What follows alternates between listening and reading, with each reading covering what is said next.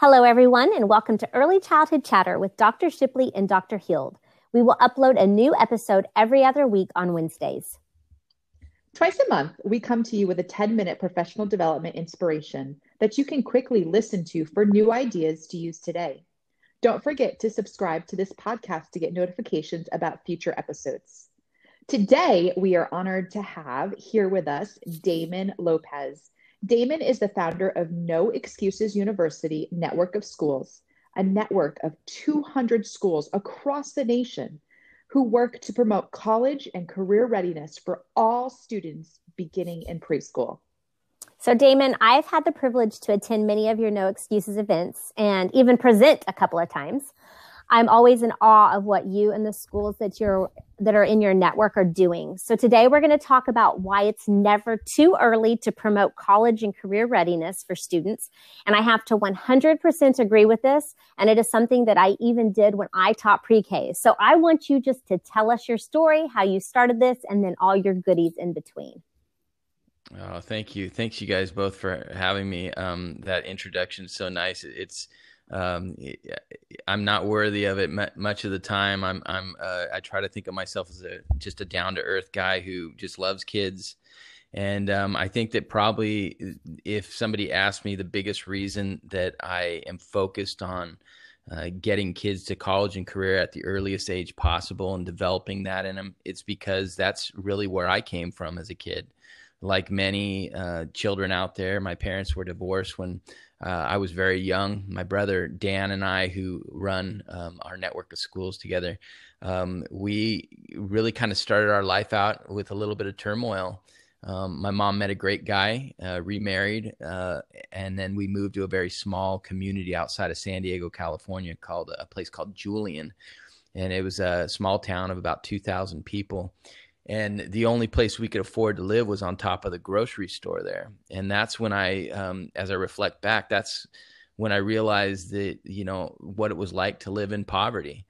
Thankfully for us it did not become generational poverty. And the reason why is because while my mom and dad were not college educated they knew the only way out was for their kids to be and so that was just the thing that was pounded into our heads from the earliest moment I can remember.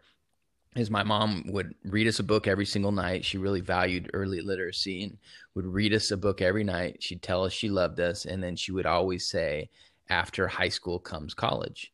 And that was my mentality in elementary school and middle school and high school in high school, uh, my life, to be honest with you, was miserable. I, I, don't remember a single day where I didn't deal with bullying.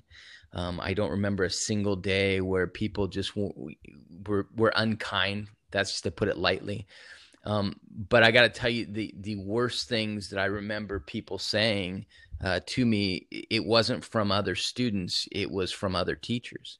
And I remember thinking to myself, if if this is what college is like, then you're going to be done after high school. Like, forget this, you're done. Um, but something very serendipitous happened, and that was that my high school had run out of uh, elective slots to put me in. So a lot of other kids got, you know, got to be a teacher's aide or got to do these really cool electives that were, you know, something of interest. But I had a blank spot, and so I went into my principal's office. I was really upset and I said, Hey, I don't have an elective like all the other kids. And just to get me out of his office, he said, You know what, Lopez, just start walking up to the elementary school. I'm going to call the principal up there and, and he'll find something for you to do. And what that guy meant for evil uh, was used for good in my life because the moment my foot hit that black top, it was the defining moment of my life. That's when I knew this is what I want to do for the rest of my life. I want to work with kids. I want to impact their lives. And and that is a moment that I believe the best educators across the country, every one of them have had.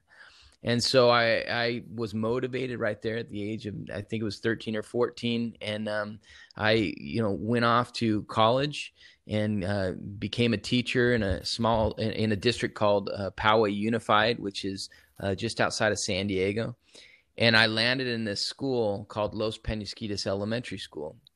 Now, Los Pen was one of 21 elementary schools in the district, but it was uh, a Title One school, and it was the lowest performing school in the district, and it always had been.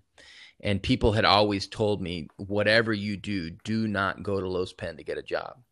Well, I ignored their advice because I needed a job, and I walked in the door, and they hired me on the spot. And I, I should have known something was mm-hmm. up. I, I, found out really quickly um, that what they were talking about was right uh, not only did I see other people making excuses for why these kids of poverty couldn't learn, but I found myself doing it. They had it had in, impacted me so much that I started to become a part of that negative culture. And one day I was in the staff lounge and um, I was complaining in front of a group of teachers who I barely knew. And I was talking about one of my kids, why he couldn't learn, why I couldn't teach him. And the worst teacher in the whole school, he came up to me he put his arm around me, he smiled, and he said, Welcome to the club, man. And I still remember that day vividly. And I remember thinking to myself, this is the worst teacher in the school, and he's welcomed you to his club. Either change your attitude or change your profession because it's going to be a miserable life for you. Well, through a series of events, um, I uh, left there after five years of teaching um, went to go become an assistant principal at another school, and then came back to become the principal of that school. And I'm proud as I sit here today to tell you that Los Pen's not the lowest performing school in the district any longer. It's one of the highest performing schools in the state of California today. And uh, that's not because of Damen Lopez, it's because a collection of like minded uh, individuals from every position got together and we started to change the culture and we started to believe in kids and we started to do what's called create exceptional systems. And so we created six exceptional systems and that was all we focused on. What is the culture? Culture of universal achievement. Are we going to collaborate? Are we going to align standards? We're going to assess standards. We're going to manage data. And then when we manage data, we're going to intervene. And that was it. We made it simple and we stayed to our roots. And uh, lo and behold, it has um, really created this, this um, revolution, so to speak, that we call the No Excuses University Network of Schools. And, I'll just share with you briefly that um, when we did this, we didn't do it to create a network. I mean, we did it to change our own school. But a funny thing happened. Um, when you're in a large district like that, you would think that other schools would be saying, How the heck did this poor school find success? And nobody did. Nobody asked a question at all. Nobody came to visit. And so um, I just by happenstance, I met um, Rick DuFour from Professional Learning Communities. And he had me speak at, at one of his events, and one thing led to another, and people started to come and visit Los Pen. And so um, they this idea of college and career readiness at the elementary level resonated, and um, it has spread. And today, as you said, we're over 200 schools strong across the country. Wow! What a story. Um, I had the privilege of being mentored by um, Rick Dufour also, and I'll tell you, I've never lost sight of the fact that we have to build these cultures. We have to really strengthen the community. And it really does start with the children. Um, Damen, just a quick question. What first steps advice do you have for those young Los Pen teachers, those young teachers at schools that are struggling to hang on and not join that worst teachers club, but rather work to change that culture? What first steps should they take? I, would say the first step, it, it always starts with your own attitude. Your attitude drives your behavior. And it is tough to be a part of a school or a campus that is negative. Um, I've been mm-hmm. there. I, have worked with literally thousands of schools across the country who are dealing with these challenges and individual teachers as well. But y- you've got to realize, especially for a classroom teacher, you can complain all you want. You can talk about, you know, what you don't have or how you wish to be a part of a different school. The fact of the matter is, when you shut the door to your classroom, it's you and your students for the most part. I mean, you're going to get visited by the principal, and, and that's great in many cases. In some other cases, you know, it's not if they're not a great leader. But for the most part, it's you and your students. Stop mm-hmm. complaining and just get to work with those kids. And it, for no other reason, just to make life better for you. To live in negativity is miserable. It, it, it will not change a thing. And so I'm not denying the fact that there, even today, are people that are listening to this podcast who are really frustrated, who feel like there's no way out. You know what? Ultimately, it's you and your kids, and start there. And then when you get those great results, they will resonate and then you'll they'll move on to other classrooms and eventually other schools and, and that's really what the story of Los Pen has been. So Damen, will you tell us a little bit about your network of schools? Like what's it about? What are your exceptional systems? And if somebody on here is listening and is excited about this, what can they do? How can they reach out to you? Where can they find more information? Yeah. So what what the the driving point for us to create a network of schools is, is finally our district um, listened and, and they said, all right, Los Pen's doing something special. We're going to put on a symposium on our professional growth day in the district and everybody can go to it if they want to and it's called how did los pen do it and it's a large district that that I was in, and um, and they held it at a high school, and we expected you know hundreds and hundreds of teachers to show up, and when we got there, we had breakout sessions ready. I was going to do a keynote speech, and two people showed up. That was it, two people. And we left there, a small core of us, and we said, you know what? What we're doing can help people. Let's just let's just share the message however we can and uh, through articles, through books, through TV interviews, whatever it was. And so when we started the network, all the network is is how do we utilize one another as great resources to get uh, great results for kids. And so uh, schools that are trained, they go to what our, we call our NEU boot camp, and you can find this all out as well as our exceptional systems at noexcusesu.com.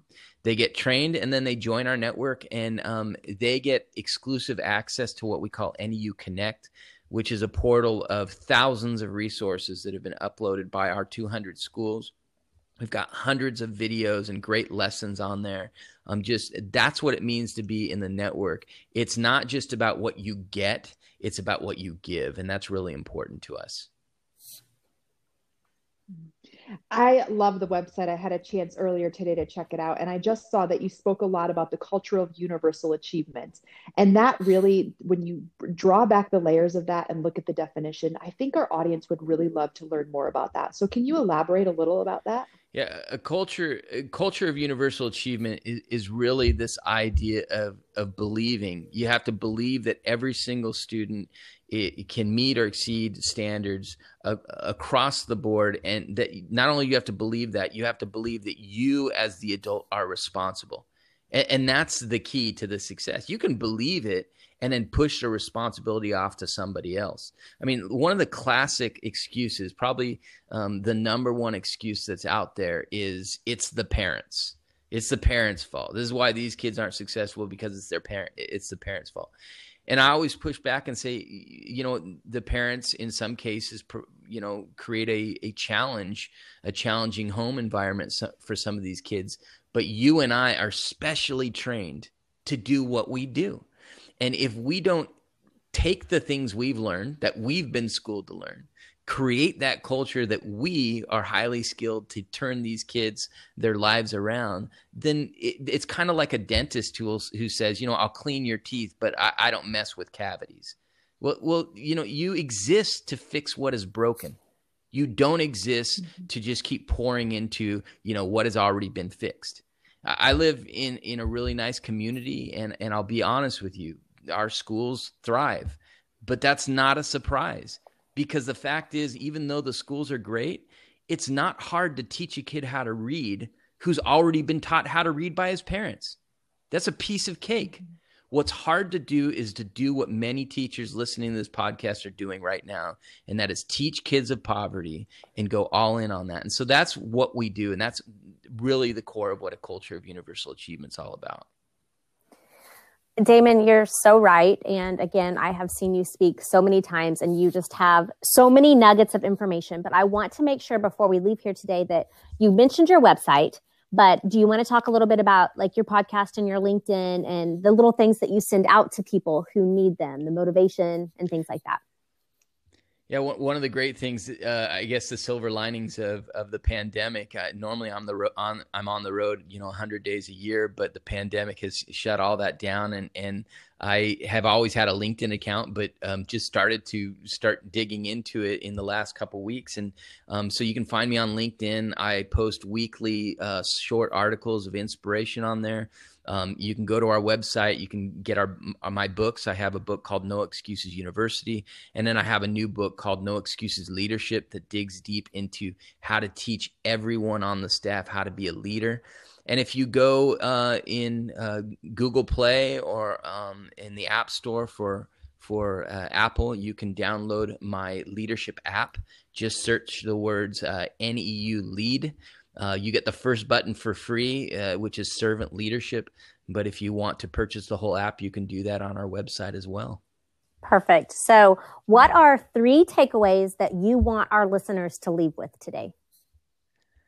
Well, I, I think uh, one is uh, you have to ha- believe in creating exceptional systems and simplify the work that you're doing. You have to understand too that it takes leadership, and that leadership is not just in the principal's office, and nor does it need to be.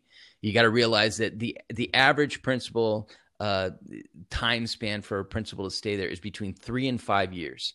Okay, and after that, half of those people end up leaving the profession because they're so burnt out. On the other hand, teachers will stay on their site for decades. And if we're not capitalizing on all that knowledge and teaching our teachers and our staff members to lead, we're missing out. And so you got to create that culture of leadership. And then three, you've got to understand there is a sense of urgency, not only because what's at stake for our kids, and and the power of having education beyond high school and it's not just a four-year university there's lots of options out there for careers beyond high school but the sense of urgency more than ever today i'd leave you with this after this pandemic you will see there is going to be competition in education like you have never seen before and I am a public school guy, and I've always been a public school guy, and I will continue to be. But if you don't think there there are, there's competition where parents will take their kids out of the public schools into other opportunities, you've got your head in the sand. We have got to rise to the occasion and have a sense of urgency, and so that's what I'd leave them with.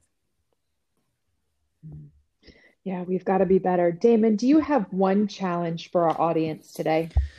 Um one, one challenge is, is, is hard, but but I would go back to where we started, and that is this: make a list on a piece of paper in front of you, and be really honest. What are the things that are holding you back from being great in whatever position you're in? If you're a classroom teacher, if you're a principal, if you're a counselor, you know, if if you're the school secretary, if you're the custodian, whatever it is, what are the things that are holding you back from being great in that position? and great with engaging in your colleagues um, in a powerful way and then start checking them off the box and start fixing them one at a time. It's not going to happen overnight, but set those goals little by little, and I think you'll be where you want to be. Wow, Damen. I knew this was going to be amazing. That's why we invited you on. Thank you so much for being here. Um, hopefully, we can have you again. Maybe we can dive deeper into the exceptional systems that you've made up because I've read both of your books. Again, I've presented for you, and he has he's doing something amazing. Everyone. So if you need more, um, get on his website. And Damen, thank you so much. You bet. I'll be back anytime you like. Thank you. All right. Make sure you subscribe, and we will see you again next week.